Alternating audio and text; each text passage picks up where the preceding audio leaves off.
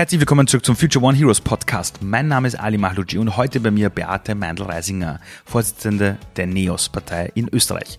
Gleich eines vorweg, ihr müsst nicht NEOS-Wählerinnen oder Wähler sein, ihr könnt auch politisch komplett woanders stehen.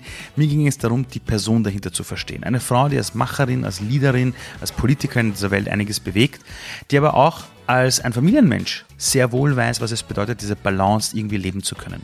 Es war ein unfassbar ehrliches Gespräch, wir haben, wir haben sehr viel gelacht. Es wurde auch kurz politisch, wo man dann ihre Leidenschaft gemerkt hat und wirklich erlebt hat, was es heißt, wenn du in der Auslage stehst und jeden Tag allerdings für deine Themen aufstehst. Und wir haben auch darüber gesprochen, wie wir in der heutigen Welt Erdung finden. Viel Spaß mit der Folge. Würde ich deine Kinder fragen, was du beruflich machst, was würden sie sagen? ähm, Politik, das schon. Ähm, Vielleicht würden Sie sagen, depperte Politik, das habe ich auch schon gehört. Wirklich? Okay. ähm, und was auch sein könnte, ist, weil das manchmal so ein bisschen der Witz ist, der zu Hause läuft, äh, sie ist Chefin. Beruflich Chefin. Würde ich jetzt die 14-jährige Beate treffen, ich würde mit einer Zeitkapsel zurückreisen und vor der 14-jährigen Beate stehen und würde zeigen, wer sie heute ist. Sie ist eben Chefin. Was würde sich die 14-jährige denken? Äh, wow, glaube ich, wird sie sich Warum? denken. Ähm, weil das nicht so mein Plan war. Also ich habe, ich gehöre nicht zu den Menschen, die wie manche ehemalige Bundeskanzler angeblich schon in der Sandkiste davon geträumt haben, äh, Politiker zu werden. Was wolltest du nicht schon in der Sandkiste? Nein. Nein, aber lustigerweise habe ich gestern beim Einschlafen darüber nachgedacht, dass eigentlich diese äh, Berufswünsche von Kindern so was Wunderbares sind, weil sie eigentlich einem so zeigen, um was es eigentlich wirklich geht im Leben. Die wollen, ist egal, ob das jetzt ist von der Ballerina bis hin zum Feuerwehrmann, mhm. Ähm, sie wollen wahrgenommen werden, sie wollen einen Beitrag leisten, sie mhm. wollen gesehen werden, sie wollen auch äh, die, die Möglichkeit haben, äh, in ihren Talenten sich entfalten mhm. zu können. Aber ich, ich hatte, also tatsächlich war Ballerina mal ein, ein Wunsch von mir, aber mit 14 war der nicht mehr da. Ich hatte nie den Plan in meinem Leben. Ich habe immer nur in mich hineingehört und die nächsten Schritte gesetzt, wo es mich hingezogen hat. Aber ich glaube, die 14-Jährige würde sich denken, boah, dann ist aber eigentlich sehr viel gut gegangen und warum, warum äh, mache ich mir selbst das Leben so schwer? Oder ich würde das gerne eigentlich meiner 14-jährigen Beate sagen. Warum du dir das Leben so schwer machst? Ja, weil ich war durchaus eine, die mit sich selber immer viel gekämpft hat im Leben. Aber hast du das Gefühl, dass dieses mit sich selbst kämpfen aber auch zu innerem Wachstum führt? Ja, ja, enorm, sicher. Also ich glaube, dass auch diese Beschäftigung mit einem selbst, sich selber kennenzulernen, zu wissen, was gibt es da für Mechanismen, die dann bei mir psychisch was, was auch immer auslösen? Äh, wieso triggert mich das eine? Äh, also, das, äh, also einfach auch diese Wahrnehmung, wer bin ich eigentlich? Was sind meine Werte? Wie funktioniere ich?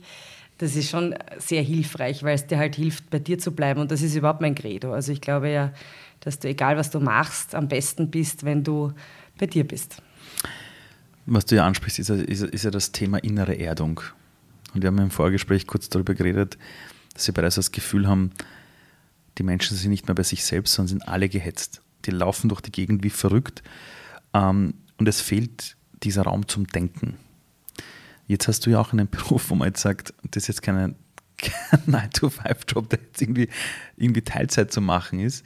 Wo findest du für dich selbst ähm, diese Räume, um immer wieder zu reflektieren? Ja, ich nehme sie mir einfach. Also das ist wirklich etwas, was ich ganz mhm. bewusst mache. Und das ähm, ist, äh, möchte ich einfach kurz auch äh, schildern. Ich habe vor Jahren ja auch schon mal für die Politik gearbeitet. Mhm. Und in ähm, so einem Job, in so einer Situation hat mir ein Freund, ein äh, Journalist, einen Artikel geschrieben, geschickt. Ich weiß gar nicht mehr, was es war oder was. Also entweder also entweder war es ein Essay oder war es ein interessantes Interview, aber irgendwas, wo du dir halt Zeit nehmen musst, das zu lesen. Und ich habe ihm damals zurückgeschrieben, du, äh, super interessant, aber ich habe jetzt echt nicht die Zeit, mir das durchzulesen. Und dann hat er geantwortet, eigentlich ein bisschen batzig, dass es ja kein Wunder ist, äh, dass die Innenpolitik so benannt ist, wie sie benannt ist, wenn sich Menschen, die in der Politik tätig sind, nicht einmal mehr die Zeit nehmen, sowas zu lesen. Und das hat mir sehr zu denken gegeben, weil ich mhm. finde, er hat recht. Also du musst dir diese Zeit nehmen. Jetzt sind wir alle nicht so gepolt, dass wir ähm, so wie früher einmal äh, ein bisschen arbeiten, dann gemütlich nach Hause gehen, ein mhm. Mittagessen bekommen und dann so wie der Freud das oft schildert oder geschildert hat in seinen Tagebüchern, dann mit der Zigarre ähm, ruhen und dann lesen. Ah, das wäre schön. Weil diese Zeit haben wir nicht mehr, aber wir können uns die Zeit nehmen. Das heißt, die Freiräume im Kalender wie Termine auch planen. Mhm. Ähm, und jetzt ähm, arbeite ich gerade, schauen wir mal, ob es was wird, an meinem ersten äh, Buch. Ist natürlich ein politisches Buch und da. Oh. Ja, ist, jetzt, jetzt habe ich es gesagt, jetzt, jetzt muss ich es verelten. Ich habe eh schon Angst, äh, es wird mein Waterloo, aber ich weiß auch nicht, auf welcher Seite ich da stehe. ja, auf jeden Fall ist es so, dass ich mir da Zeit freischaufel und dann selber merke, dass die Idee, dass ich mich da hinsetze und schreibe, eine dumme war. Weil so funktioniert es nicht. Das heißt, ein mhm. Großteil der Zeit, die ich jetzt dafür mir reserviert habe, zu schreiben, ähm, ist Zeit zu lesen. Mhm. Und jetzt bin ich wirklich mal wieder gesessen und habe mir ähm, Popper, die offene Gesellschaft, mhm, äh, hergenommen ja. und habe da auch wieder mal reingelesen und habe das extrem genossen. Ähm, was daran hast du genossen? War das, dass du dir die Zeit selber gibst? War es wirklich jetzt das Lesen was, dass du ja, dir mal wieder erlaubst, dir die Zeit für Dinge zu nehmen? Also welche Sache hast du wirklich genossen? Mehrere, aber das Lesen an sich auch, das stimmt schon. Weil ich, also ich, ich liebe ja Bücher über alles. Mhm. Ich lese auch tatsächlich sehr viel, aber halt ähm, Romane, weil ich eben am Abend dann oft nicht mehr so diese Aufnahmefähigkeit habe, dass ich da vorm Einschlafen noch ein Sachbuch äh, lese ich auch, aber wie gesagt, sehr gerne tauche ich in andere Welten ein. Ähm, und kaufe auch sehr viele Bücher. Das ist überhaupt meine größte Schwäche. Während andere Schuhe und Shirts und ich weiß nicht was kaufen, kann ich an keinem Buchgeschäft mhm. vorbeigehen, ohne Bücher zu kaufen. Und ich sage immer, ich kaufe ja auch immer ein bisschen die Hoffnung mit, Zeit zu haben, dieses Buch zu lesen. Das heißt, eigentlich ist ja die, die, äh, die Freude daran, ähm, dieses Bild der völligen Entschleunigung und auch der Konzentration auf eine Sache, weil das, was ich schon ganz stark merke, ist, wie sehr diese, äh, die Handys und die sozialen Medien unsere Konzentrationsfähigkeit beeinträchtigen, dass es sehr schwer ist. Also mach einmal den Selbstversuch wieder und lies Popper zehn Seiten, ohne ein einziges Mal aufs Handy dazwischen zu schauen. Ich habe, genau deshalb habe ich mir ein zweites Handy besorgt, auf dem das ganze Social Media Zeug liegt und das Handy ist immer im Flugmodus und liegt meistens irgendwo weit weg, dass ich es mir erst holen muss, weil ich gemerkt habe, diese Dinge kontrollieren mich und ich weiß noch, als ich vor 15 Jahren bei Siemens Unternehmensberater war, haben wir damals Handys bekommen. Und damals hieß es, jetzt könnt ihr von überall aus arbeiten. Ihr könnt damit jetzt auch über, über eure Laptops E-Mails verschicken vom Flughafen aus, weil dann haben wir Zeit für das Wesentliche. Glaubst du, dass Technologie uns, uns quasi retten kann, dass wir Menschen wieder zu uns finden? Oder ist das nur ein Versprechen? Weil wir reden alle gerade über AI, künstliche Intelligenz und wir schaffen es nicht mal wegzuschauen von Instagram. Nee, ich glaube, dass die Technologie uns schon Räume geben würde dafür, mhm. aber gleichzeitig uns und halt, also gerade was die sozialen Medien angeht, in ein ganz offensichtliches, und das muss man einfach klar aussprechen, Suchtverhalten hineinbringen. Mhm. Durchaus auch bewusst und geschickt. Also mein Beispiel ist immer, äh, früher hast du in der Politik Briefe bekommen mhm. von anderen politischen Playern, von Institutionen, von Bürgerinnen und Bürgern. Du hast die Briefe quasi veraktet oder so, dann wurden sie beantwortet mhm. und dann wurden sie zurückgeschickt. Das heißt, du hast für so eine Geschichte ein paar Tage gehabt. Mhm. Ähm, dann ist es halt schneller geworden, vielleicht schon mit Fax. In der Zeit von E-Mail ist es schon irgendwie, ja, naja, Fax ja. doch, ja. Ja, ja, ja, stimmt, stimmt, ja. Ich war mal, äh, ich war mal ein, ein, ein Monat äh, in der Schulzeit in Florenz verbracht und habe Italienisch gelernt. Und damals war das noch meine Methode mit meinen äh, Schülerinnen, äh, meinen Kolleginnen, also äh, Mitschülerinnen, mit meinen Freundinnen zu kommunizieren. Das war, ja, ich bin schon so alt, nein, nein, nein, 1994 oder so oder 93. so hat man Fax dass ich immer ins Büro von der Sprachschule gegangen bin und wir haben uns Faxe hin und her geschickt. Wirklich? Ja, das war.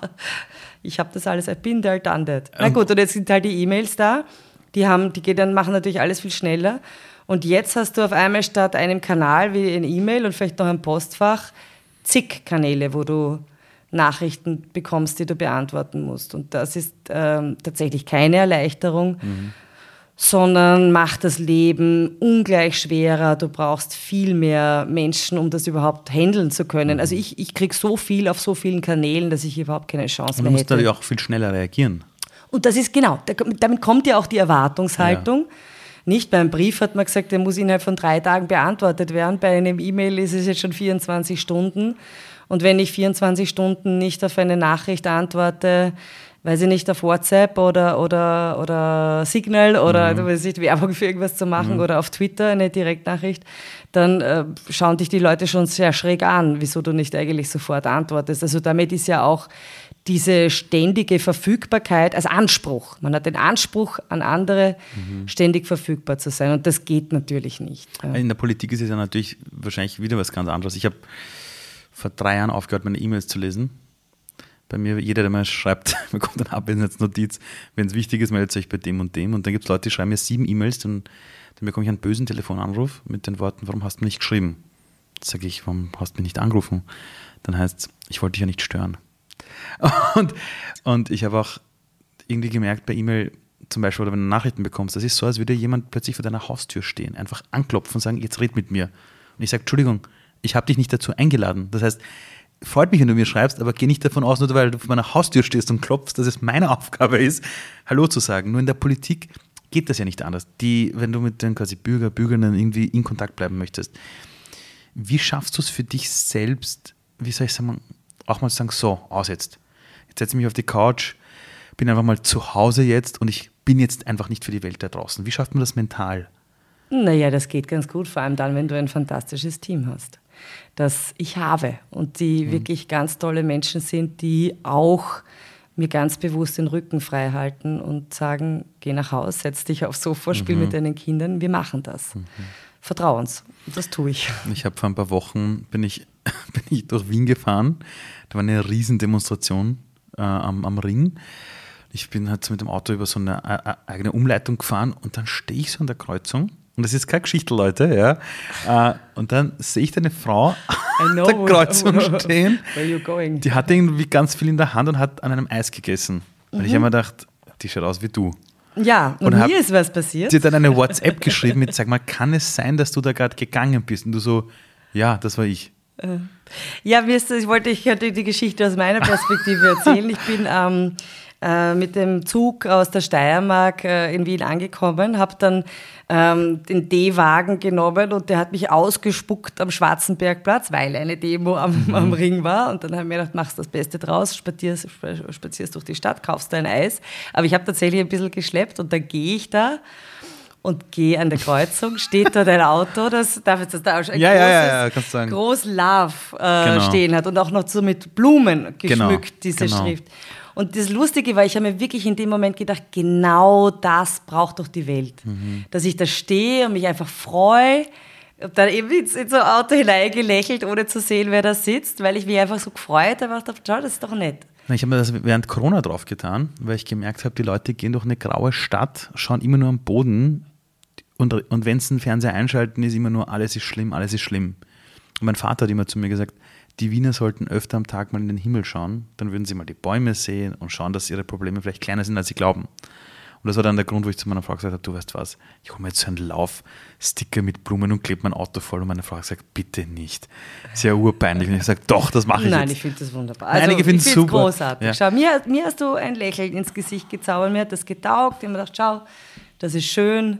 Weil ich muss auch dazu sagen, ich, die Demo, wenn ich das vielleicht sagen ja, darf, ja, war ja so eine äh, Rechte, genau, wir für Neutralität und für Frieden, in genau. Wirklichkeit natürlich eine sehr, äh, eine sehr, äh, ja, wie ich finde halt, ich meine, das ist, muss man darüber jetzt allein schon wahrscheinlich Stunden reden, mhm. über die Perfidie und Dialektik da drin, dass äh, gerade die, die eigentlich eine Unterwerfung der Ukraine fordern, sich trauen, das Wort Friede in den Mund zu nehmen mhm. und die, die Freundschaftsverträge mit Putin haben, das Wort Neutralität, wie mhm. ich finde, auch beschmutzen. Mhm. Also, und da ist ja ganz viel, wir sind gegen die, gegen euch. Also es ist ganz viel einfach, ja, es ist selten diese Haltung, wir sind für etwas. Ja. Genau, ganz wenig mm. für etwas. Mm. Ähm, und vielleicht auch deswegen war diese, diese Liebesnachricht ja. so fruchtbaren Boden bei mir gefallen. Weil gerade wenn man in den sozialen Medien viel unterwegs ist, das ist schon, boah, also. Das darf man halt, glaube ich, auch alles nicht glauben, zu denken, dass das die Gesellschaft ist. Ich merke es, wenn ich in Österreich unterwegs bin, wurscht, ob ich jetzt in Schulen bin oder ob ich jetzt mit Erwachsenen zu tun habe, wenn du mit Menschen zu tun hast, die wollen alle ein gelungenes Leben. Also, also so wenn ich mit Menschen zu tun habe, auch wenn ich ab und zu mit solchen Gruppen zu tun habe, wo man eher sagt, die sind rechts, wenn du mit denen unter vier Augen redest oder in, der, in einer kleinen Gruppe quatscht, du merkst, die wollen eigentlich am Abend sich ins Bett legen und sich denken, ach, ich hab, irgendwie wird das Leben schon gut. Ja? Und da muss man echt aufpassen, wie man das mit den Medien, gerade mit den sozialen Medien ab und zu deutet, weil das ist nicht aus meiner Sicht wirklich ein Abbild unserer Welt wir, wenn man nicht aufpasst, glaubt man, das ist die Welt und alle sind so. Und deshalb hat mich so gefreut, dich so zu stehen, also einfach zu sehen an dieser Kreuzung mit dem Eisenhand, denkt man, das ist gerade eine Spitzenpolitikerin, sie hat gerade so viel zu tun, deine Stimme hört man überall und die nimmt sich trotzdem die Zeit, schleppt da gerade irgendwas und isst ein Eis. Ja? Und ich mir gedacht, wie geht das? Also wie jongliert man naja, diese Dinge? Wir haben ja wir sind ja ganz normal. Entschuldigung. Na schon, aber wenn du auf der Straße gehst, na schon, aber wenn du auf der Straße gehst, zumindest heute in der Politik habe ich das Gefühl, du kannst es nur selten den Menschen recht machen. Das heißt, wenn du auf der Straße gehst, die Leute erkennen dich ja, oder? Ja, ja, schon. Ja. Du ja, hast mich erkannt, schau. Nein, ich habe ich hab, nein, ich hab das Eis ehrlich gesagt gesehen. das ist ja doch lecker Eis. Wie cool, ja, und dann habe ich gecheckt, hey, das bist ja du. Ähm, wie ist denn das, wenn du so auf der Straße gehst? Äh, fühlt man sich beobachtet? Äh, wird man ständig erkannt? Äh, sagen einem die Leute auch immer die eigene Meinung, die man zu einem hat? Oder ist das eher hinter vorgehaltener Hand? Ja, also zu einem Großteil, wenn Sie mich ansprechen, dann ist das nett. Nicht mhm. immer, ähm, also ich habe schon auch wirklich ähm, sehr unangenehme Situationen gehabt, gerade in dieser aufgeheizten Stimmung ähm, Corona, aber vor allem dann eigentlich Ukraine, wo mhm. ja ähm, ganz offensichtlich mein Eintreten für die Ukraine weil ich auch immer argumentiere, es ist ja auch nicht nur eine moralische Verpflichtung, dass da ein Land überfallen wird und da wird die Eigenstaatlichkeit aberkannt, mhm. sondern es ist ja auch in unserem eigenen Interesse, vor allem als kleines Land, dass es nicht wie der Schule macht, dass du politische Interessen am Schlachtfeld durchsetzt. Also wenn das mhm. erfolgreich mhm. ist, dann haben wir ganz andere Probleme, weil dann äh, kann Putin oder auch andere können das als Blaupause nehmen. Also das heißt, es ist in unserem eigenen Interesse, dass Putin nicht erfolgreich ist. So, jetzt war es ein bisschen eine lange Erklärung. Nein, nein, wichtig. Aber damit wirst du ja oft, werde ich von manchen als Kriegstreiberin als äh, diejenigen, die unsere Kinder in den Krieg schicken will, mhm. bezeichnet. Als wenn ich nicht das Anliegen hätte, Frieden zu schaffen, aber dauerhaften Frieden, Frieden, mhm. der hält und der, ich auch, der wieder auch zurückkehrt zu einem Recht der Verträge, ähm, die ja da gebrochen wurde. Und da ist immer einmal, kann mich jetzt erinnern, so eine Situation gewesen, wo ich wirklich recht ungut angegangen worden bin von einer Frau, aber in, der, in, den meisten Fällen ist es sehr nett. In den meisten Fällen ist es auch so, dass die Menschen mich äh, sehr nett ansprechen und, äh, und wir uns dann auch sehr nett unterhalten. Was mir nicht immer ganz angenehm ist, ist, wenn ich mit den Kindern unterwegs bin. Nicht, weil es mir unangenehm ist, oder, aber es ist den Kindern unangenehm. Ja, also die, die, die Kinder wollen diese Aufmerksamkeit eigentlich nicht. Und umgekehrt will ich eigentlich nicht, dass ich den Fokus äh, da jetzt weg von den Kindern lenke mhm. auf, auf andere, weil die haben sich auch verdient, dass ich mal in Ruhe mit denen spazieren gehe. Oder du, ich hatte auch Situationen, da, da meine Kleine ist ja vier. Ich meine, die kann noch nicht schwimmen letzten Sommer. Äh, ich bin äh, am See. Ich habe ständig Angst, dass sie irgendwo absauft oder irgendwo ins Wasser geht. Dann kann ich auch nicht in Ruhe ein, ein, ein Gespräch führen, weil ich eigentlich wie jede Mutter ständig auf Alert bin. Wo, wo sind jetzt meine ja, genau. Kinder? Macht die eh keinen Blödsinn. Also da bin ich nicht gerade fokussiert. Jetzt habe ich ähm, äh, das ein bisschen für mich reflektiert und habe das ist jetzt ähm, ein Geheimnis, das ich verrate. Bleibt nur unter ähm, uns ja, beiden unter und ein paar tausend Leuten. Ähm, ja. Wenn ich privat sein möchte mhm. und das auch für mich ausschildern möchte, dass ich jetzt privat bin, dann binde ich mir meine Haare zusammen.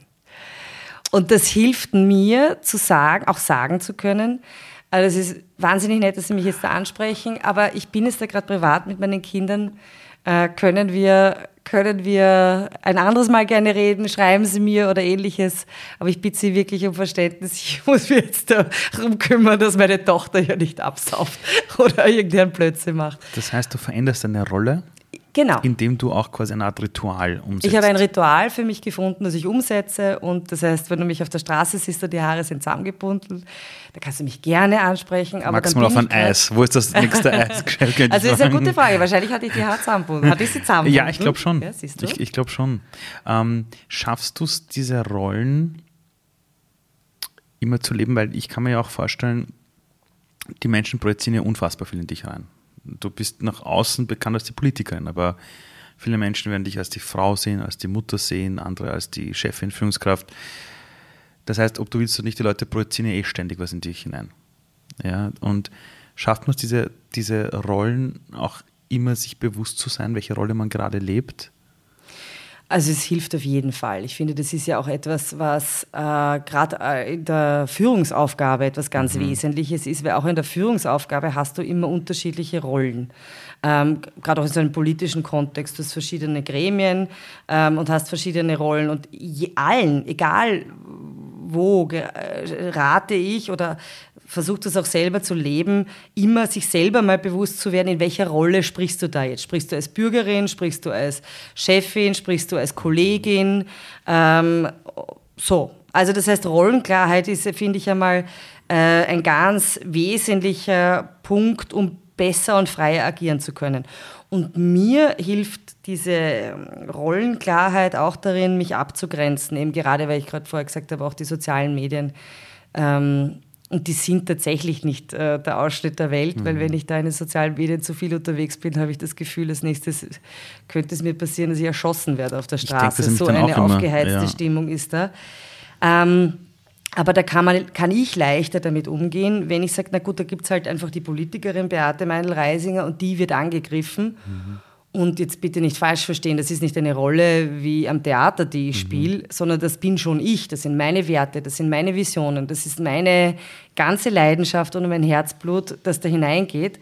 Aber es ist trotzdem eine Projektionsfläche und es ist eine Rolle. Und da tue ich mir viel leichter mhm. in der Abgrenzung, dass ich sage, na gut, da wird diese Rolle angegriffen. Ähm, wo ich eben mir sehr schwer getan habe, dass diese Abgrenzung zu leben ist, wenn ich in der Öffentlichkeit äh, eine private Rolle auf einmal äh, habe, weil, also konkret wie ich Mutter geworden bin zum dritten Mal, war ich mhm. da ja schon Parteichefin, das heißt, das mhm. war öffentlich. Ich konnte das ja nicht verheimlichen. Ich mhm. habe auch gesagt, jetzt gehe ich äh, in Mutterschutz mhm. und habe dann auch äh, öffentlich gemacht, dass meine Tochter zur Welt gekommen ist. Mhm. Und wie ich wieder zurückgekommen bin, habe ich auch Interviews gegeben, dass ich jetzt wieder da bin. Was übrigens auch sehr lustig war, da habe ich noch Interviews gegeben. Bin am Montag zurückgekommen, habe Interviews gegeben. Ja, ja, ich werde das jetzt total langsam angehen, die Zeit voll genießen und mir da irgendwie auch äh, da keinen Haxen ausreißen, weil es ist ihm so wichtig, diese erste Zeit auch gemeinsam zu verbringen. Also das war Montag, Dienstag, sagen wir, vielleicht habe ich noch Mittwoch ein Interview gegeben. Okay. Am Freitag kam das Ibiza-Video raus. Entschuldigung. Okay. Also das war schon wahnsinnig lustig. Aber eben da in dieser Zeit, dieser Öffentlichkeit, dass ich Mutter geworden bin, sind schon recht heftige Sachen auch gewesen mit Diskussionen, dass ich eine Rabenmutter bin, die nur kurz zu Hause ist, ob ich stille oder nicht. Also wie viele Männer sich unterhalten haben in Foren über die Frage, ob ich stille oder nicht und wie furchtbar das ist für mein Kind, dass ich da mhm. wahrscheinlich nicht so lange stille oder eben so Aussagen wie, also das kann ich mir erinnern, im Krone-Forum habe ich das gelesen. Die, die, das Kind wäre besser dran gewesen, äh, nicht geboren äh, worden zu sein bei der Mutter. Da habe ich gemerkt, da kann ich das nicht aufrechterhalten, diese äh, Fassade vielleicht auch der Rollentrennung, das ist mir echt sehr, sehr nahe gegangen, das muss ich echt sagen. Wie lange braucht man da, um wieder zu verstehen, jemand, der sowas über mich sagt, der kennt mich gar nicht, das ist irgendjemand, der das gerade da ausgekotzt hat, weil das muss man wirklich so sagen. Also, ähm, weil natürlich macht es was mit einem. Also auch wenn die Leute dann sagen, du musst dich da abgrenzen lernen, das geht ja nicht. Wir sind ja Menschen, wir, wir sind soziale genau. Wesen. Aber wie geht man dann damit um? Also braucht man dann ein paar Tage, bis man dann sagt, gut, so, stopp, jetzt kann ich wieder drüber lachen. Zum Beispiel hört man auf, Kommentare zu lesen. Also ich sage jetzt was, ich will doch nicht abstumpfen. Ich finde, ja, das, das, ist, ist wichtig, ja. etwas, wo ich das Gefühl hätte, da will ich nicht hin. mhm. dass ich dann am Schluss überbleibe, äh, total abgestumpft und vielleicht, manche haben ja dann den Zynismus als, mhm. Als Coping-Mechanismus ähm, und das ist halt, da vergiftest du dich selber. Ich mhm. finde, ähm, zu sagen, das trifft mich jetzt, das verletzt mich jetzt, äh, damit bin ich noch nicht vergiftet quasi. Also ähm, und dann gibt es einen großen Unterschied oder sagen wir, es ist eine lange Wegstrecke zwischen intellektuell behirnen. Dass das jetzt nichts mit, mit mir zu tun hat und wie was äh, Paul über Peter sagt, wie es das sagt, mehr über Paul als über, als über Peter. Peter. ja, ja genau. äh, das kannst du äh, sozusagen äh, intellektuell durchdenken, aber das ist eine lange Wegstrecke, bis du das dann auch wirklich verinnerlicht mhm. hast.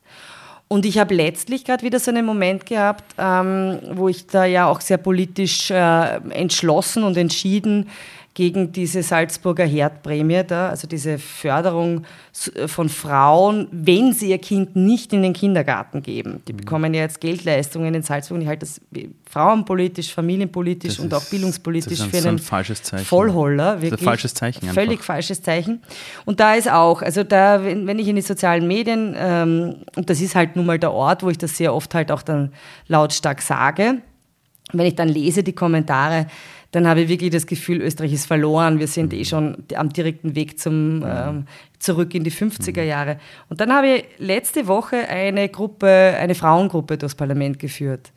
Stimmt, dann haben wir auch. Diese Führungen machst du ab und zu selber? Ja, ja, das liebe ich auch. Das, das ist. Wahnsinn. Ich habe das mal gesehen und mir gedacht, was? Äh, ja. Wie geil ist Okay. Gut. Na gut, das ist ja, aber das ist ja, weißt aber, du, das ist ja meine cool. heimliche ja, ja. Leidenschaft. Ich habe eine Ausbildung gemacht als Fremdenführerin. Was? Das heißt so, Fremdenführerin immer noch. Aber ich habe nie die, die Prüfung gemacht. Die Gewerbeprüfung ah, okay. habe ich nie gemacht. Okay.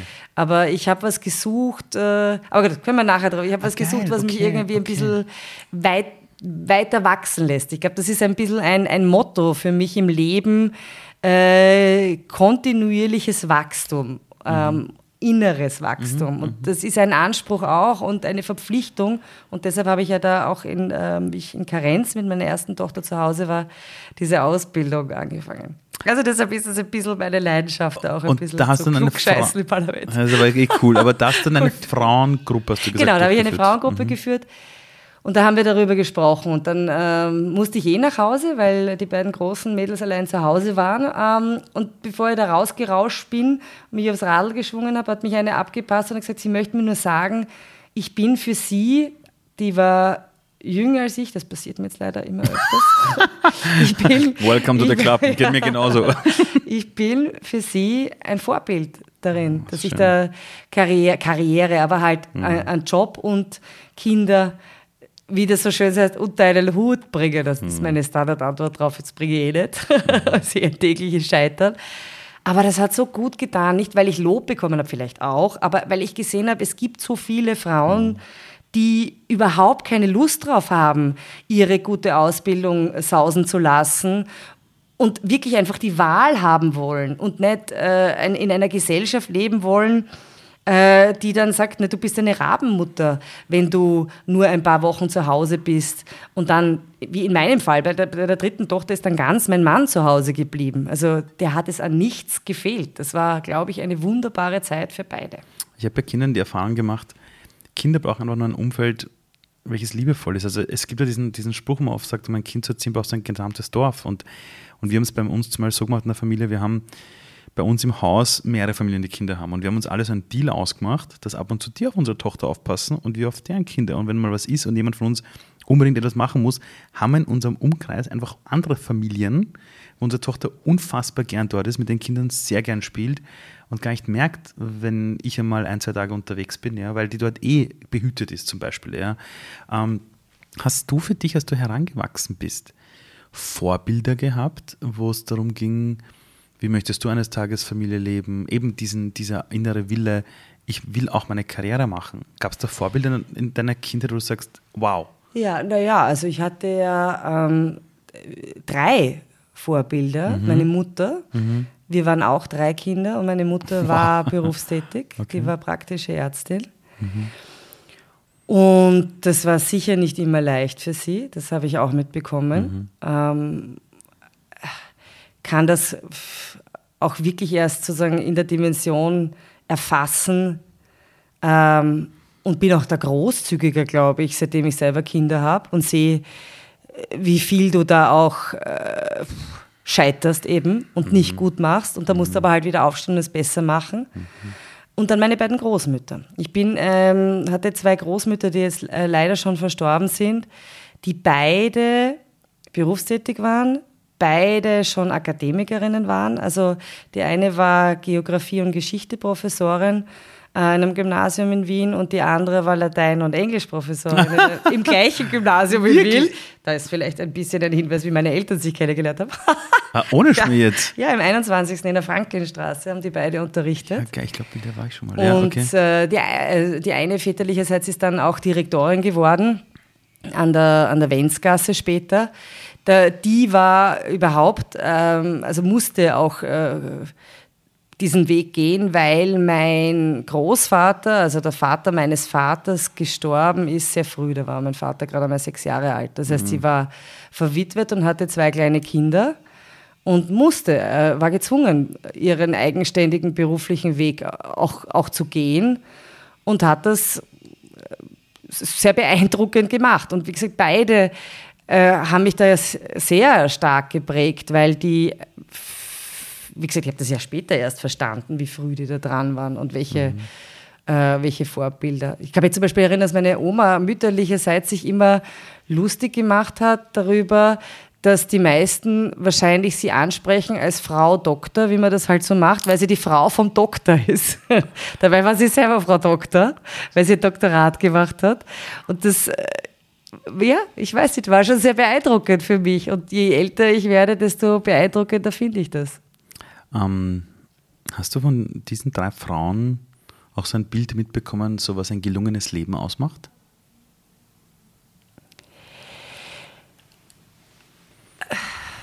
Also da ist, glaube ich, also ich hoffe, dass es alle drei hm. ähm, sagen können, sie haben ein gelungenes Leben. Meine Mutter hat es ja noch, ein gelungenes mhm. Leben und ich hoffe noch lange. Ähm, ich habe beide Großmütter ein bisschen sozusagen den Tod beider Großmütter erlebt und der war sehr unterschiedlich. Mhm.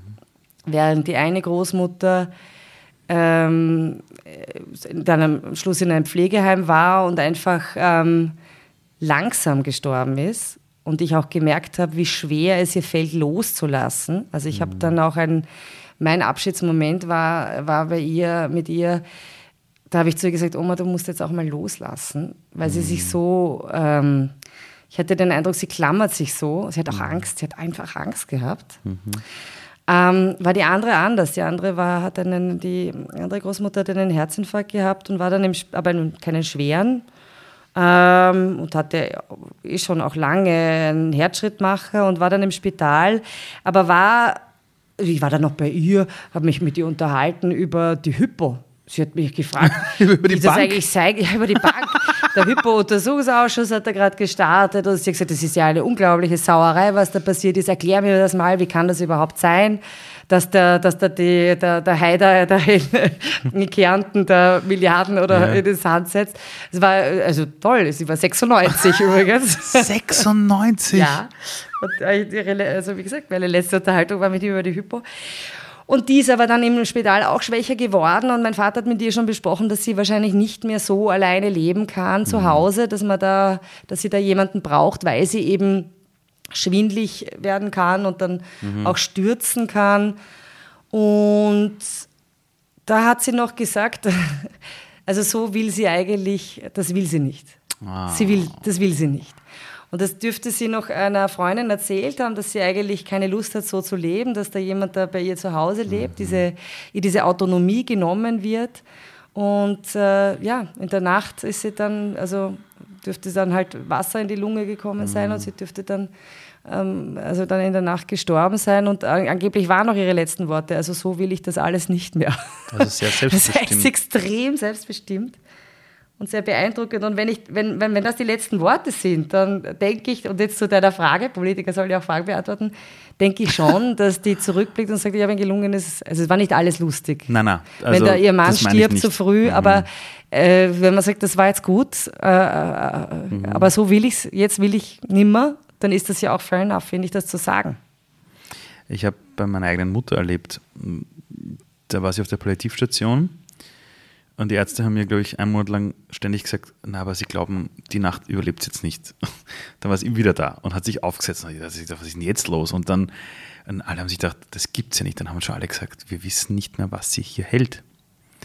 Und dann kam eine, eine Schwester zu mir, eine, eine Krankenschwester, äh, und sagt zu mir, also sie hat die Erfahrung gemacht, dass irgendwas sie noch hält und sie da irgendwie loslassen muss, ob mir irgendwas einfällt dazu. Mhm. Und ich habe nur gewusst, sie hat sich auch am Ende mit ihren Geschwistern gestritten, die in Italien sind. Und habe die angerufen und habe denen gesagt, könnt ihr mir bitte auf WhatsApp jeder eine Sprachnachricht schicken, wo ihr euch bei ihr verabschiedet. Meine Mutter war aber schon komplett mit Medikamenten, mhm. mit ganz vielen Schmerzmitteln. Und die haben mir das geschickt. Und ich habe das nur abgespielt bei ihr im Zimmer. Ich habe gesagt, Mama, das ist von deinen Geschwistern. Ich habe diese Nachrichten abgespielt. Ich sage, Mama, heute Nacht bleibe ich die erste Nacht nicht die ganze Nacht bei dir. Jetzt gehe ich mal heim zu meiner Familie. Bin nach Hause gegangen und habe gewusst, das war wahrscheinlich das Puzzlestück. Und mhm. um vier in der Früh kam dann der Anruf, dass meine Mama verstorben ist. Mhm. Sie konnte loslassen. Ja. Mhm. Und da habe ich wirklich gemerkt, es ist so wichtig im Leben, sich auch der eigenen Entscheidungen, glaube ich, bewusst zu sein. Und ein gelungenes Leben ist für mich weit entfernt von alles ist perfekt. Aber dass man trotzdem in der Gesamtheit weiß, es war trotzdem mein Leben. Ja. Und du stehst ja ganz stark für dieses Selbstbestimmte, für das Thema genau. Freiheit.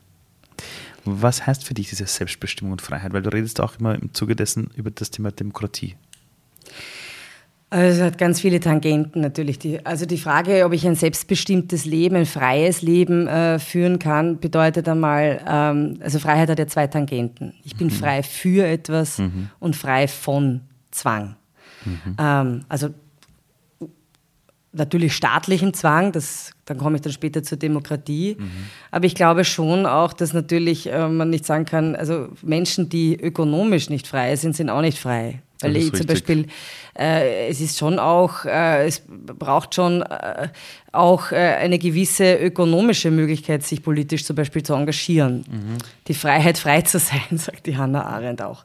Mhm. Und das ist dann auch die Freiheit eben für etwas, sich zu entscheiden, Selbstbestimmtheit. Ähm, diese Selbstbestimmtheit beginnt einmal bei dir selber. Also du, du, klar, wenn du äh, eigentlich nicht weißt, wer du bist oder äh, durch Zwänge daran gehindert bist, etwas zu tun, auch wenn die Zwänge von dir kommen, jetzt nehme ich ein Beispiel Sucht zum Beispiel. Mhm. Sucht macht dich extrem unfrei und du, bist, du lebst kein selbstbestimmtes Leben, sondern ein fremdbestimmtes ja. Leben. Und dazu braucht es aber auch meiner Meinung nach die Entwicklung ähm, eines jeden Menschen dorthin. Und Bildung, Selbstentfaltung, Persönlichkeitsentwicklung sind da der wesentliche Faktor drin. Jedem Kind die Flügel heben, hat der Matthias gesagt. In dem Fall würde ich aber sagen, aber auch die Wurzeln mitgeben. Ganz Weil für wichtig. dieses selbstbestimmte Leben brauchst du diese Wurzeln und im besten Sinne Selbstvertrauen. Mhm. Ähm, dann kannst du auch anderen, glaube ich, gut vertrauen, wenn du dir mhm. selbst vertraust. Und was hat das mit der Demokratie zu tun? Ähm, Demokratie geht nur mit Freiheit. Da kommt jetzt ein lustiger, also ich habe vor kurzem ein Zitat gehört.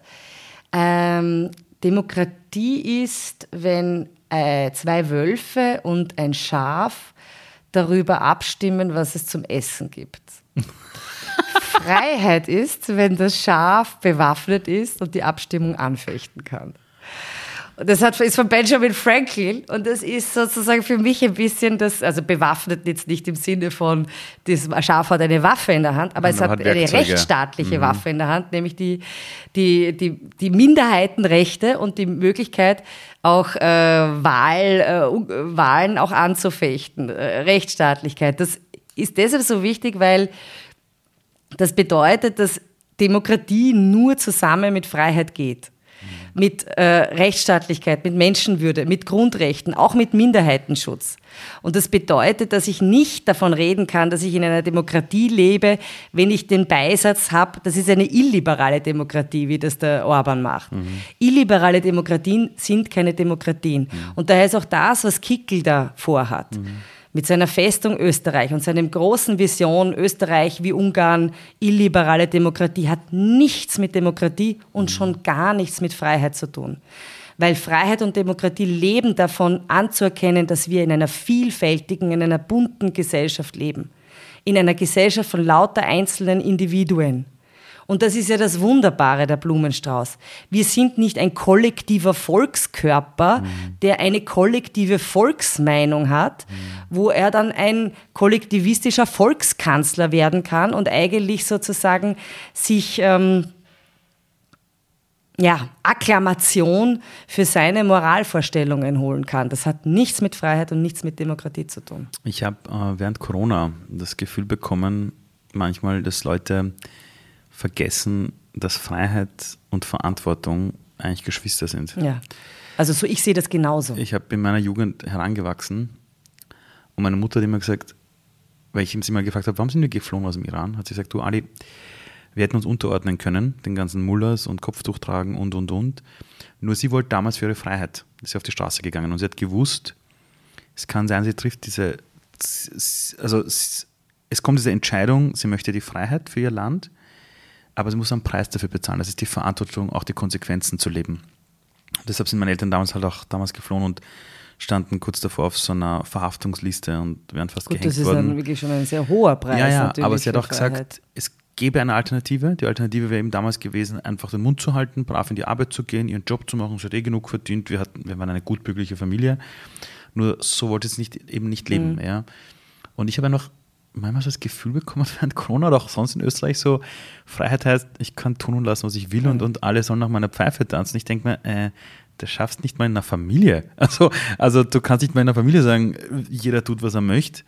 Ähm, hast du das Gefühl, dass wir manchmal in der Gesellschaft die Leute das, das Thema der Verantwortung gerne abgeben? Ja, aber ich glaube auch, dass wir in Österreich in einem Land leben, wo ähm, das äh, über Jahrhunderte äh, auch antrainiert wurde. Ich meine, ich sage immer scherzhaft, 700 Jahre Habsburg und eine starke katholische Kirche sind nicht gerade der Hort der Eigenverantwortung äh, und der Freiheit, sondern mhm. da geht es stark um Autoritätshörigkeit auch mhm. natürlich. Ähm, ich finde es sehr wichtig, was du gesagt hast mit Freiheit und Verantwortung, weil wir können lange streiten über Freiheitsbegriffe, aber dieser egoistische, wie ich finde, total kindische Freiheitsbegriff, dass Freiheit bedeutet, tun und lassen zu können, was man will, ohne sozusagen den Beisatz, aber dann leb auch mit den Konsequenzen, genau. das finde ich unerträglich. Mhm. Also äh, auch, auch, auch, auch Kant hat ja das, das, da einen, einen moralischen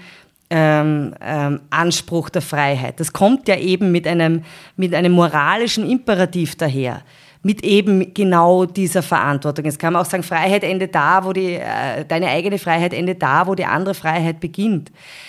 Aber es sind nun mal Geschwisterpaare, Freiheit und Verantwortung. Und ich, ich, ich, ich äh, verstehe nicht, wieso manche, wie zum Beispiel eben die Freiheitlichen, diesen Freiheitsbegriff so äh, umkehren und daraus einen absolut egoistischen äh, wie ich finde, im kindischen Freiheitsbegriff äh, fahren. So sinngemäß freie Fahrt für freie Bürger. Ich kann damit echt nichts anfangen. Null anfangen. Ich, ich, also ich bin, bin damals aufgewachsen in Simmering und ich hatte damals in der Siedlung, wo wir gewohnt haben, es war unglaublich. Meine Eltern hatten fast nichts, aber die haben immer gesagt, du alle, sind beide, also deine Hände sind beide gesund, irgendeine Arbeit wirst du schon finden und wenn sie ist, gehst Boden putzen. Das habe ich in meinem Leben auch eine Zeit lang gemacht. Und meine Eltern haben nach der Flucht aus dem Iran alles verloren. Also sie waren beide Akademiker und es ist nichts anerkannt worden. Und mein Vater ja, hat, bei, hat bei Metro Flaschen eingeschlichtet und meine Mutter war Putzfrau in einem Architekturbüro. Hat dann spätere Ausbildungen nachgeholt und, und, und. Und die haben immer zu mir gesagt, pass immer auf, dass du nicht anderen die Schuld gibst. Es kann sein, dass aufgrund von anderen Menschen dein Leben sich verändert. Also das haben meine Eltern eben erlebt wegen der Flucht selber und auch wie sie in Österreich behandelt worden sind. Aber ich habe ganz oft erlebt, dass manchmal Leute, die in Österreich leben, ihren Privilegien sich dessen gar nicht bewusst sind. Also ich erlebe oft, dass Menschen sagen, ich habe für etwas hart gearbeitet, sage ich nein. Das waren deine Großelterngeneration, die in der Nachkriegszeit, als Österreich in Schutt und Asche war, dieses Land wieder aufgebaut haben, ist das schon bewusst, ja. Und wenn ich manchmal mir die Welt anschaue, merke ich, dass diese Balance zwischen Selbstverantwortung und wo können wir anderen dankbar sein, dass sie einen Beitrag geleistet haben, dass es manchmal aus dem Blickfeld verschwindet, weil deine Frage war, wie kann eine Partei so etwas tun? Es gibt halt viele Menschen, und das habe ich wirklich erlebt, denen ist wirklich ein großen Teil ihres Lebens einfach nur erzählt von anderen sind schuld. Ja. Und wenn du aber dann plötzlich eine Partei hast, die dieses Narrativ einfach fortführt und sagt, ja, es stimmt wirklich. Es die Eliten, die da oben, genau, die es Ausländer. Gibt, es gibt immer einen Schuldigen, du kannst ihn zwar nicht greifen, ja. ja aber es gibt die.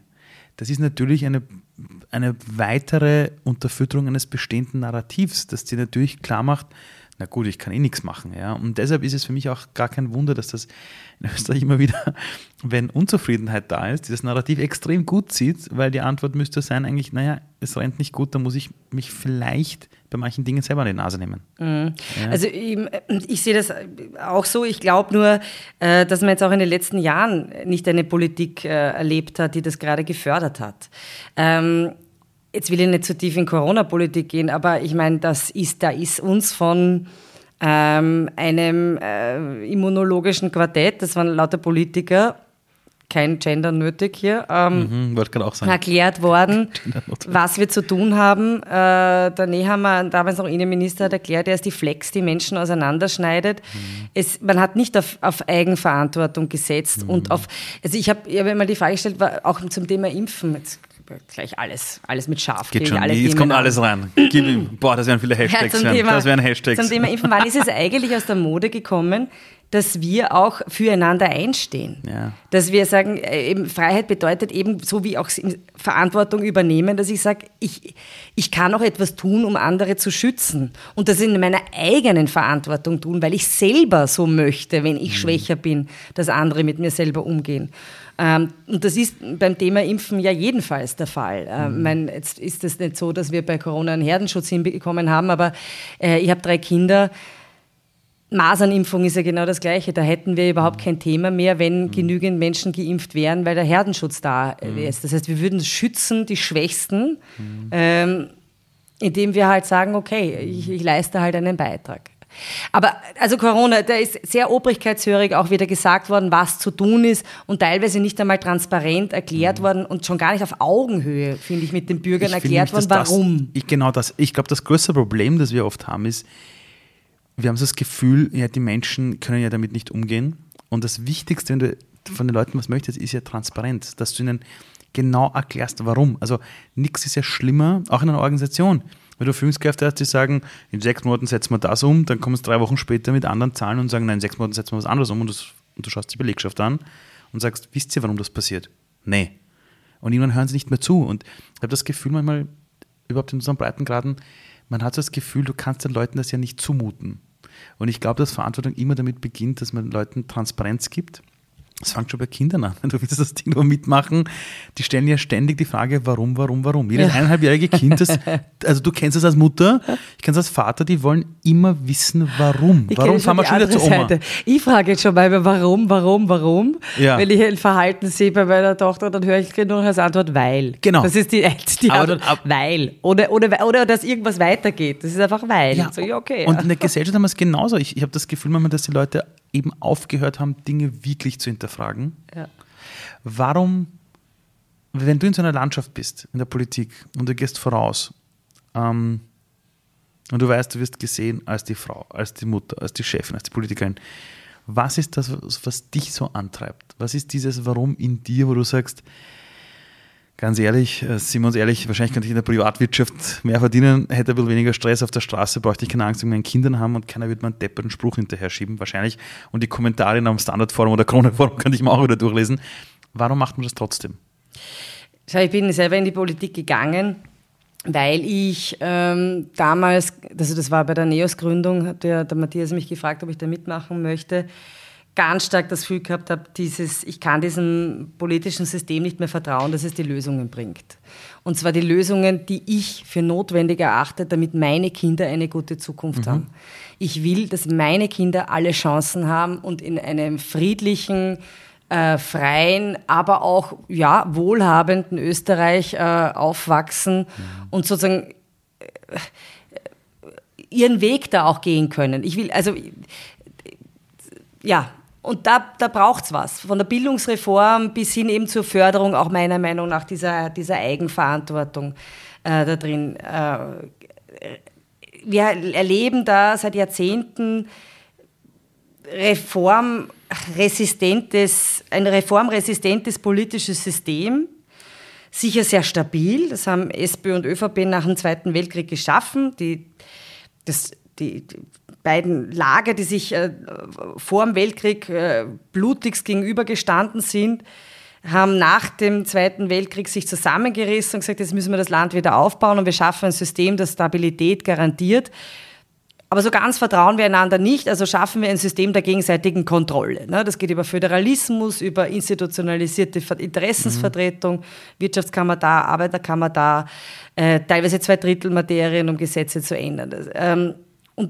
Diese Stabilität war gut in der Zeit des Wiederaufbaus. Mhm.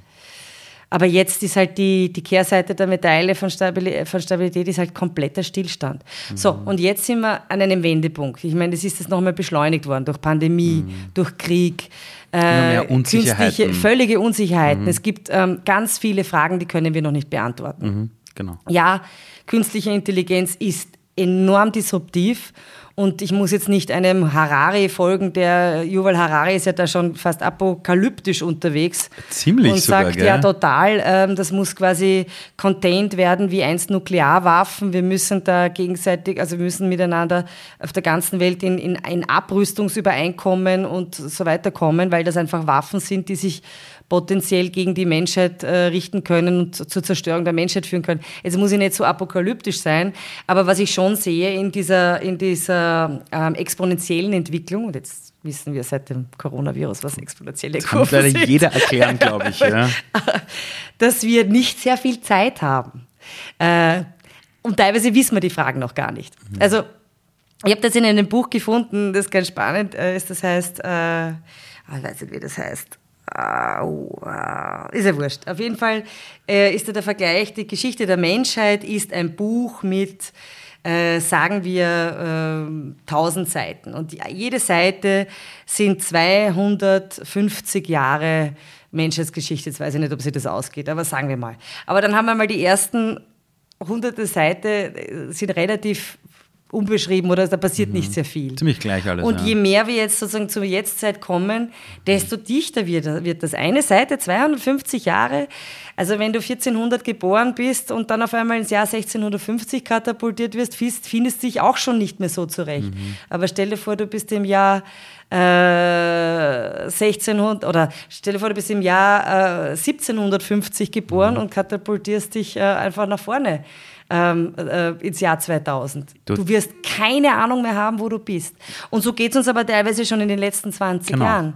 Das heißt, es ist eine enorme äh, äh, Beschleunigung dieser Innovationszyklen und enorm disruptiv. Und wir haben überhaupt keine Idee, wie die Welt 2050 ausschaut und welche Fragen unsere Kinder beantworten müssen.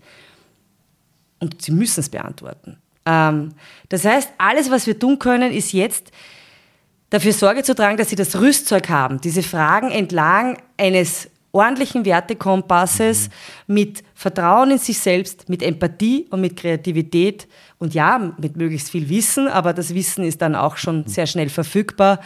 Ähm, Basics musst wissen, ähm, beantworten zu können. Und das ist in ganz vielen Bereichen. Dazu braucht es diese Autonomie und Flexibilität und da kommt dieses System, dieses verkrustete und starre politische System nicht mehr mit. Und um. Ähm. deshalb haben wir uns gegründet. Und das ist die Leidenschaft, weil ich glaube, wir müssen die Dinge besser machen. Wir müssen positiv in die Zukunft schauen und sagen, hey, das gestalten wir jetzt und nicht alles können wir jetzt beantworten.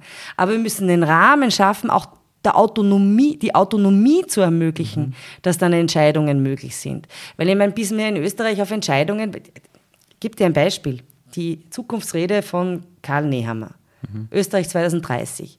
Eine, abgesehen davon, dass er gesagt hat, offensichtlich seine Zukunftsvision ist das Autoland Österreich, was mich mhm. jetzt, und ich bin Autofahrerin, aber mhm. ehrlich gesagt echt nicht ähm, antörnt, mhm. ähm, hat er gesagt, er braucht jetzt, wir brauchen jetzt ein Schulfach Programmieren. Mhm.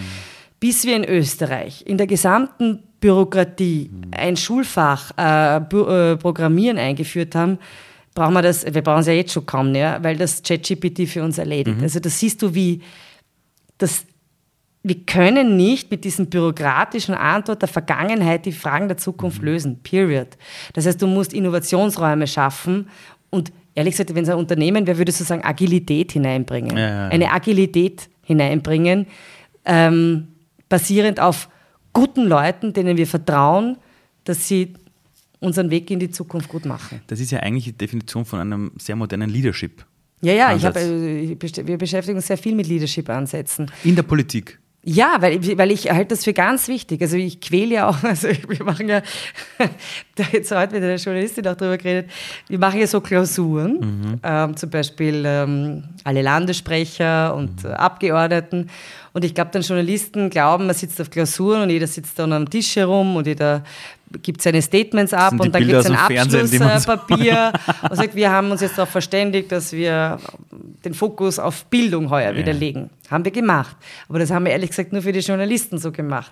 Weil was? dass wir den Fokus Bildung haben, äh, das war eh klar. Wir haben uns eineinhalb Tage nur mit der Frage beschäftigt, was ist unser Führungsverständnis? Wow. Was ist unser Leadership-Verständnis? Wie bauen wir äh, in, in einem Wachstum eine eine schlagkräftige, aber auch dezentrale, äh, agile Organisation. Was, was, was für Entscheidungswege brauchen wir? Was für Kompetenzen brauchen wir? Ähm, was ist unser Versprechen als Arbeitgeber? Also Employer Branding zum Beispiel. Boah, okay. Das sind Dinge, mit denen wir uns ganz intensiv beschäftigen, weil ich der Meinung bin, wenn man von uns erwartet, dass wir ein Land führen, mhm. müssen wir mal selber zeigen, dass wir es selber führen können. Ich habe da ähm, also auch äh, jetzt gerade ein Projekt laufen, ähm, du bist jetzt der Erste, der das erfährt. Ich habe äh, okay. mir die, also wir haben so, wir sind ja sehr viel gewachsen, sehr schnell gewachsen, vom mhm. Startup zu einem, wir sagen jetzt KMU. Mhm. Und damit muss man auch natürlich ähm, ein bisschen standardisieren und professionalisieren. Genau, das war auch ganz stark. Interne, mein, interne Prozesse und solche Genau, das war auch ganz stark mein Job, als ich von Matthias übernommen habe, mhm. dass man da so, ohne jetzt ins Bürokratische zu kippen, ja. weil das ist natürlich dann auch immer die das Gefahr. Das ist die Kehrseite. Das ist die Kehrseite. Mhm. Ähm, aber das bedeutet zum Beispiel auch zu schauen, haben wir eigentlich Standards eben in unseren Dienstverträgen, also äh, rechtliche, aber auch, ähm, äh, also wie heißt das so, äh, also wie heißt das, Einkommens... Ah, von den ähm, Einkommens... Äh, ah, Hierarchiestrukturen. Ja, also genau, diese mhm. Strukturen, aber es, es, fällt mir der Begriff nicht ein, vielleicht fällt mir das äh, noch ein. Dass wir gesagt haben, schauen wir mal drauf, da gibt es ja unterschiedliche Entitäten, historisch gewachsene, äh, können wir da schauen, dass wir da vielleicht so einen Rahmen geben können, mhm. wo wir sagen, innerhalb dessen bewegen wir uns, dass es nicht total unfair mhm. ist, äh, sondern ungefähr einen Standard hat, auch hat. Auch in der Frage, was für Benefits kriegst du, wenn du bei uns arbeitest. Mhm. Und da habe ich gesagt, gut, da möchte ich aber bitte auch, dass wir auf den Gender Pay Gap schauen bei uns. Super. Und habe bin allen auf die Nerven gegangen, dass wir uns anschauen, gibt es bei NEOS, bei uns, bei unseren Mitarbeiterinnen und Mitarbeitern einen Gender Pay Gap. Und ja, es gibt ihn, aber er ist nicht sehr hoch, also er ist eher unterdurchschnittlich. Wir haben aber herausgefunden, dass wir, also, oder eigentlich fast keinen, aber was wir haben, ist ein Career Gap. Das heißt, selbst in einer so jungen Organisation bei NEOS müssen wir feststellen, dass wir viel mehr Frauen in Teilzeit haben, mhm. viel, mehr, viel weniger Frauen in Führungspositionen oder in Senior mhm. Positions haben. Und das ist jetzt genau der Punkt, wo wir ansetzen, dass wir sagen einmal die Awareness schaffen, auch zukünftig Tools zur Verfügung zu stellen, dass wenn individuelle Gehaltsvereinbarungen kommen, man auch sofort sieht, wie tut sich das dann, wie verändert das dann bei uns ähm, etwaig einen Gender Pay Gap, weil natürlich will ich jetzt ähm, weiter auf den Einzelnen und, und, und auch die Wertschätzung dem Einzelnen gegenüber abstellen. Ähm, aber ich muss als, Arbeits-, als, als Führungskraft sehen, als Arbeitgeber oder halt Vorgesetzter sehen, verändert sich dadurch eigentlich bei uns der, der, der Gender Pay Gap, hat das mhm. Auswirkungen. Und das ist auch wesentlich bei der Besetzung zukünftiger Führungspositionen. Jetzt schaue ich da eh schon sehr stark drauf, dass ich da überall mhm. womöglich auch Frauen hineinhole. Aber ich möchte, dass das transparent ist und in allen Organisationsteilen auch bewusst ist, weil ich der Meinung bin, ich kann nicht etwas fordern in der Politik, was ich selber bei mir nicht umsetzen kann. Mhm. Also ich muss zuerst einmal The proof in the pudding is in the eating, oder wie heißt das? Also ich muss selber beweisen, dass ich es anders mache damit ich dann auch äh, den Anspruch erheben kann, es im Land anders machen zu können. Ich kann nur sagen, das ist bei Organisationen, die irgendwie von einem Startup eben dann größer werden, komplett normal. Dass man, wenn man irgendwann dann draufschaut, einfach merkt, oh shit, oh ja. wir haben diese Sachen einfach, weil meistens noch Leute, die von woanders kommen, die nehmen etwas mit, was sie woanders gesehen haben und die hinterfragen das selber oft gar nicht. Deshalb ist es eh total smart, das, das jetzt zu machen. Ähm, eines noch, ähm, wir haben im Vorgespräch kurz darüber gesprochen, über diese Rolle äh, Business, also quasi Job und Familie. Mhm. Und dann habe ich eben von dir gehört, du hast eben schon ein paar mehr Kinder als ich, ja, drei, und habe mir gedacht, so, boah, wie machst du das organisatorisch? Und dann hast du zu mir gesagt, hey, stopp, die meisten glauben, das ist eine organisatorische Frage, und das stimmt, ich bin auch mit dem vorgeprescht. Und dann hast du gesagt, es ist aber noch mal eine emotionale Thematik, wie man mit diesen Welten umgeht. Wie meinst du, das ist eine emotionale Thematik? Naja, also, äh, also ich habe ja, wie ich mein erstes Kind bekommen habe, und ich war ja in der Familienpolitik und der Frauenpolitik dafür mhm. davor tätig. Ich habe da also äh, auch für eine Politikerin gearbeitet, die Christine Mark, und dann das einkommensabhängige Kinderbetreuungsgeld damals ähm, erfunden und habe halt da viele so Bücher gelesen, ja, Kind und Karriere. Und da ist halt sehr viel, wird da der Eindruck erweckt, finde ich halt, das ist eine Organisationsfrage. Jetzt muss man da fairerweise sagen, es ist schon auch oft eine Geldfrage, Sicher. weil du tust da viel leichter, das zu organisieren, wenn du da Geld hast, was du bewegen kannst und mhm. dann zum Beispiel eben ein Au-pair-Mädchen dir leisten mhm. kannst. Aber ich habe eben für mich dann ähm, herausgefunden, dass der viel größere Part da drin nicht die Organisation ist. Also, weil du sagst, okay, ich habe leider nicht so ein Haus. Ich wollte, es war immer mein, mein, mein Traum war, in so einem Art Kommunenhaus zu leben, wo wir alle gemeinsam die Kinder aufziehen und jedes Mal kocht eine andere Familie, ja. habe ich nie geschafft, aber es ist super, weil du das machst. Aber nein, das nein, kriegst also, du also hin. es ist ja unser, unser Ziel, das so perfekt ist. Aktuell tun wir die Kinder noch zwischen den ganzen Nachbarn hin und her schieben, sagen wir es mal so. Also, na, weil das wäre das wär ein Ziel, dass ihr euch dann aufteilt. Also ich habe immer den das Traum gehabt, in so einem Haus zu leben, ja, ja. wo so vier Familien leben oder fünf und dann sagt man heute, halt, jeden Abend kocht eine andere Familie. Ein bisschen, ab und zu haben wir es ein bisschen so, aber, aber wir sind am Weg dahin. Ein bisschen habe ich das äh, in der Steiermark so. Okay. Das, da nennen wir das auch so, okay. die Kommune. Ah, okay, so. Ständig sind irgendwelche Kinder irgendwo, irgendwo. und musst immer schauen, äh, wie viele da gerade zum Essen kommen. Und irgendwer kocht immer gerade, gell? Genau, äh, so. genau. Ähm, aber jetzt habe ich mich verloren. Nein, aber, aber, war, aber es war Achso, so, ja, die emotionale. Genau, die emotionale Sache. Und, und damals hättest du dir so etwas gewünscht, natürlich, dass sowas gewesen wäre. Ja, weil du musst es mit dir selber ausmachen. Du musst selber deine Schmerzpunkte finden. Du musst ich kann keiner Familie sagen, keiner Frau sagen, keinem, keiner Mutter, keinem Vater sagen, wie es für ihn oder sie ideal ist. Ich sage nur, und es gibt immer wieder auch Momente, wo ich finde, es geht gerade nicht. Also es ist ja mhm. immer alles super, wenn die Kinder gesund sind und alles läuft. Und dann kommt, kommt eine Krankheit daher mhm. oder vielleicht einmal eine schwierige Phase äh, in der Schule, äh, schlechte Note oder, mhm. oder Pubertät. Das ist einfach eine furchtbare Zeit, wo auch, die, mhm. Ja, wo auch die Kinder arm sind, weil es eine schwierige mhm. Zeit ist für mhm. sie wo dann auf einmal alles aus, aus den Fugen gerät. Ähm, und da musst du es wieder neu justieren. Aber du musst für dich selber finden, die emotionale Tangente, was ist okay für mich, wo ist mein Bild als Mutter, wo ist mein Bild als äh, berufstätige Mutter, wie viel, wie viel verträgt es. Und ich habe halt diesen, diesen Weg mit meinem Mann gemeinsam, glaube ich, ganz gut gefunden. Und zum Beispiel eine Grundregel ist, dass ich halt schon schaue, und ja, die verletze ich manchmal und das ist nicht gut, dass wenn ich dann zu Hause bin, dass ich den Fokus auf, auf meine Kinder habe. Dass ich dann nicht 100.000 Telefonate mache, dass ich nicht möglichst nicht, weil das ist nämlich wirklich schwierig. Dann in meine Mails schauen, dann kommt ein Mail, das mich verärgert mhm. und dann schnauzt sich ein Kind an. Das ist mir auch schon passiert. Ja, das, also wem Unmöglich. nicht, wem nicht, ist mir genauso passiert. Das ist, ähm, das, das kennt jeder von uns, der Eltern hat. Also ja, aber da muss man einfach, glaube ich, diesen, diesen Weg gehen. Aber diese Emotionen auch, auch einhegen. Und, und ja, wenn ich, ähm, ich kann nicht alles haben. Du kannst nicht sagen, ich will ähm, Beruf und Familie vereinbaren und dann zum Beispiel ähm, die Mutterrolle so definieren, dass du die einzig wahre Bezugsperson zum Kind bist und sagst, was gut ist ähm, und was schlecht ist. Mhm. Also ich habe auch lernen müssen, teilweise schmerzhaft, mhm. dass wenn ich, äh, wenn ich will, dass mein Mann in Karenz geht und Verantwortung übernimmt, ich ihn verdammt nochmal die Dinge auch so machen lassen muss, wie er sie will. Bitte, kannst du das nochmal sagen? Das, naja, wir streiten da schon wieder. Nein, nein, nein, schon, schon, schon. Aber, aber ich habe das, ich bin in so einer WhatsApp-Gruppe, wo ganz viele Männer drin nein, sind, die versuchen es besser zu machen. Und, und da ist auch ein Thema. Es ist wirklich so, Frauen lassen da nicht los. Ja. Und ähm, sagen, sagen auch, wie es gemacht gehört. Ja, also das ist jetzt gar nicht äh, böse gemeint, weil ich habe das jetzt oft schon erlebt. Das kommt ja auch irgendwo her. Also ich, ich glaube, dass es auch wahrscheinlich früher wirklich eher so war, dass sich wahrscheinlich viele Männer auch wirklich zurückgelehnt haben und sich gedacht haben, ja, die soll das schon machen. Um, ähm, aber das stimmt, das, das habe ich jetzt schon ein paar also, Mal gehört. Ohne Stereotype bitte nein, nein, nein, wollen, absolut aber ihr macht das auch relaxter. Also ich kann mich erinnern. Ich und lassen sich auch mehr Zeit. Also ich lasse mir definitiv bei Hausarbeit viel länger Zeit und mache es ja. dann halt, wenn ich mir denke, jetzt passt's. Ja gut, Hausarbeit ist immer noch so ein Thema bei uns. Aber zum Beispiel mit der Karenz, ich, ich meine, ich habe halt wirklich mich bemüht, eine gute Mutter zu sein. Ähm, ich meine, man muss sagen, man, man, wird eh ein bisschen schludriger beim dritten Kind, aber beim ersten Kind, was ich ähm, selber Gemüse gedünstet und berührt habe und ähm, also einfach wirklich so Überperfekt, ne? Ja, man will alles richtig machen. In Wirklichkeit ist es ja ein Ausdruck von Hilflosigkeit. Mhm.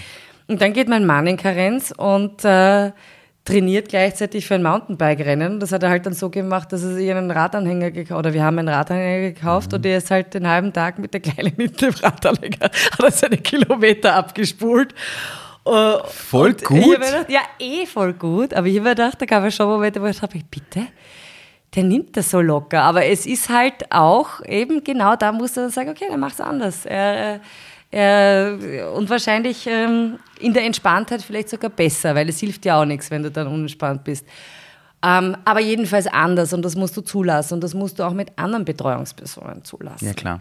Ja, klar. Ich habe ich hab mich, ähm, also ich, gehe damit sehr offen um, weil ich weiß, kriege ich da wieder einen Shitstorm, sage ja, das sind halt die Gestopfen. Ich, ich hatte ähm, äh, und habe äh, auch äh, Hilfe zu Hause und hatte sehr viele Jahre ähm, ein Au pair oder halt mhm. ähm, ähm, haben natürlich gewechselt, aber ich habe immer geschaut, dass sie möglichst lange bleiben, weil ich diese Kontinuität der Bezugsperson sehr geschätzt habe. Und ich kann mich ganz genau erinnern an einen Moment, der war für mich ein Schlüsselmoment. Da bin ich von der Arbeit, da war ich noch überhaupt nicht in der, also äh, nicht, äh, nicht bei Neos, ganz normal einen Job gehabt, bin nach Hause gekommen und bin, habe aufgesperrt und bin in die Wohnung gekommen und meine älteste Tochter, die wird halt da gewesen sein, eineinhalb vielleicht, ist mir entgegengelaufen, oder vielleicht war sie zwei schon, weiß mhm. jetzt nicht mehr genau, ist mir entgegengelaufen und beim Entgegenlaufen in der Küche ist sie gestolpert und hingefallen. Mhm.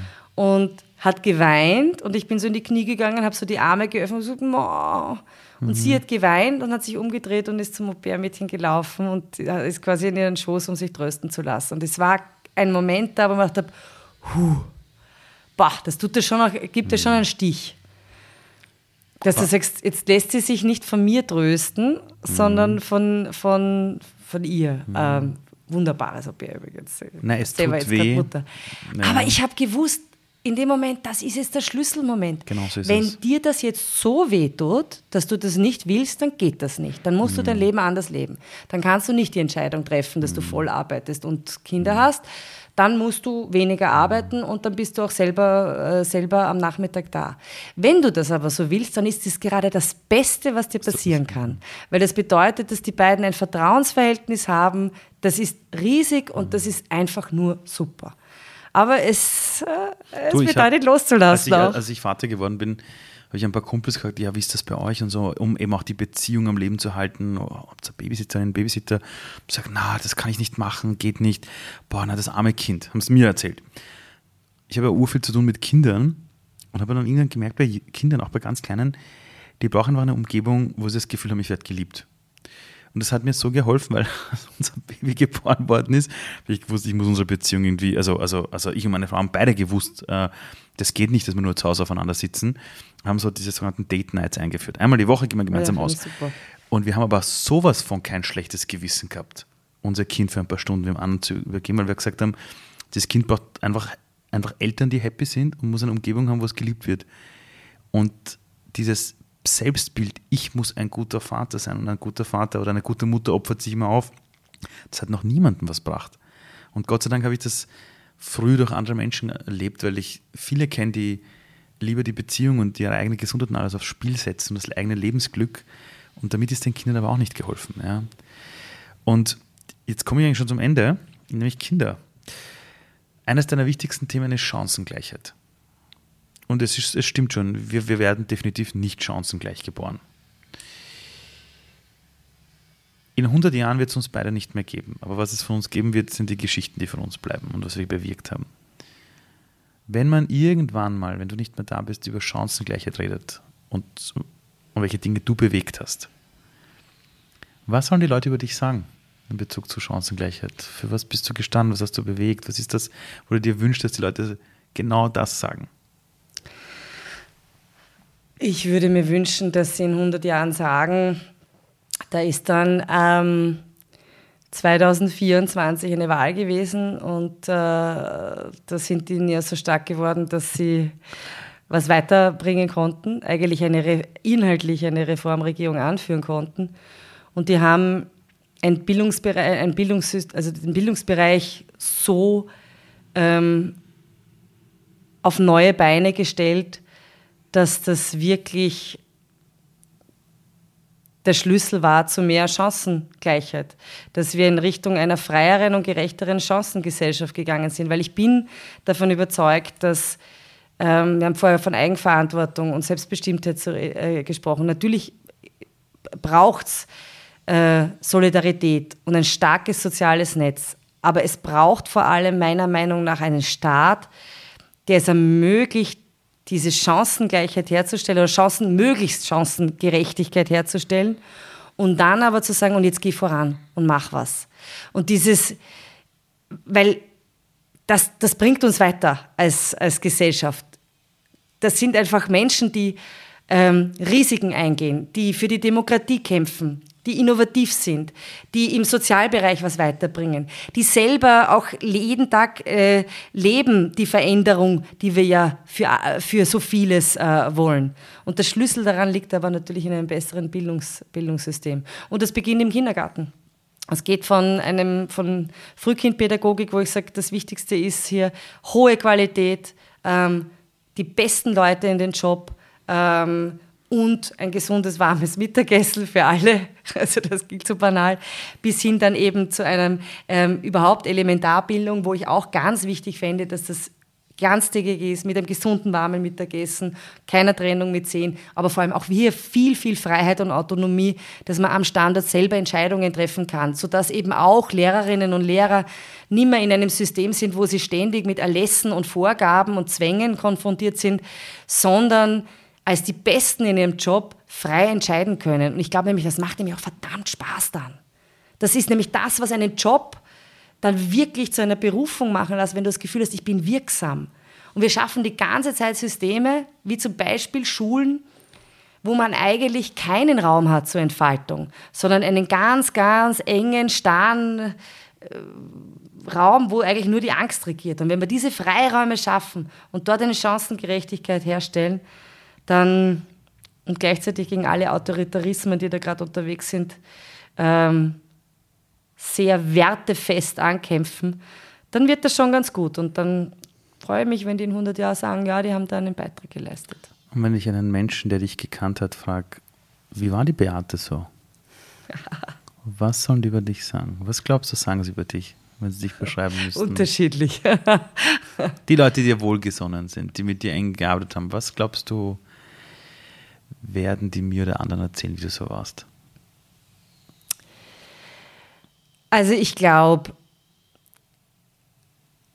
ich wünsche mir, weil wir vorher von einem erfüllten Leben gesprochen haben, ja, dass ich am Ende meines Lebens, wann auch immer das sein wird, sagen kann, hey, ich habe wirklich versucht, das Beste draus zu machen. Und dieses, das ist total schmalzig, wenn ich das sage, ist ganz mm. furchtbar, aber dieses I Did It My Way, dieses mm. Lied, ist einfach so gut, weil er ja nicht davon singt, dass das ja nur erfolgreich war, sondern einfach, äh, einfach, er ist seinen Weg gegangen.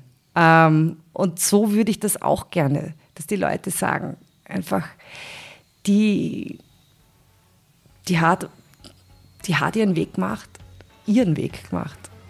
Dankeschön. Danke dir. So, das war Beate Meinl-Reisinger. Das war eine Energie, die war unglaublich. Und ähm, ich kann euch nur eines sagen, äh, versucht es für euch zu reflektieren. Es ist egal, ob ihr jetzt die Partei wählen wollt oder nicht. Das hat mit dem absolut nichts zu tun. Ja? Ähm, es ist egal, auch wenn ihr euch denkt, dass ihr politisch auch ganz anders steht. Es geht vielmehr darum, dass ihr für euch einmal lernt, was heißt es, für Dinge einzustehen, die mir wichtig sind.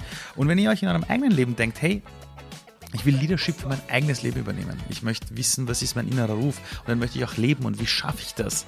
Und wie schaffe ich es nicht mit meinen eigenen Rollenbildern, mir, mir selber im Weg zu stehen? Dann empfehle ich dir von Herzen Future One Heroes. Das ist das dreimonatige Transformationsprogramm, das ich entwickelt habe für all die Menschen, die in der heutigen Welt eben sagen, wie schaffe ich es, meinen Weg zu gehen. Future One heroes.com haben wir auch verlinkt in den Show Notes. Ähm, mittlerweile machen das einige tausende Leute, die einfach sagen, sie wollen Teil der Zukunft sein und nicht jammern. So, liebe Leute, habe ich lieb. Ich hoffe, ihr genießt den Sommer. Falls es zu heiß ist, geht es ab und zu ins Bad. und, und ja, bis nächste Woche. Ciao, ciao.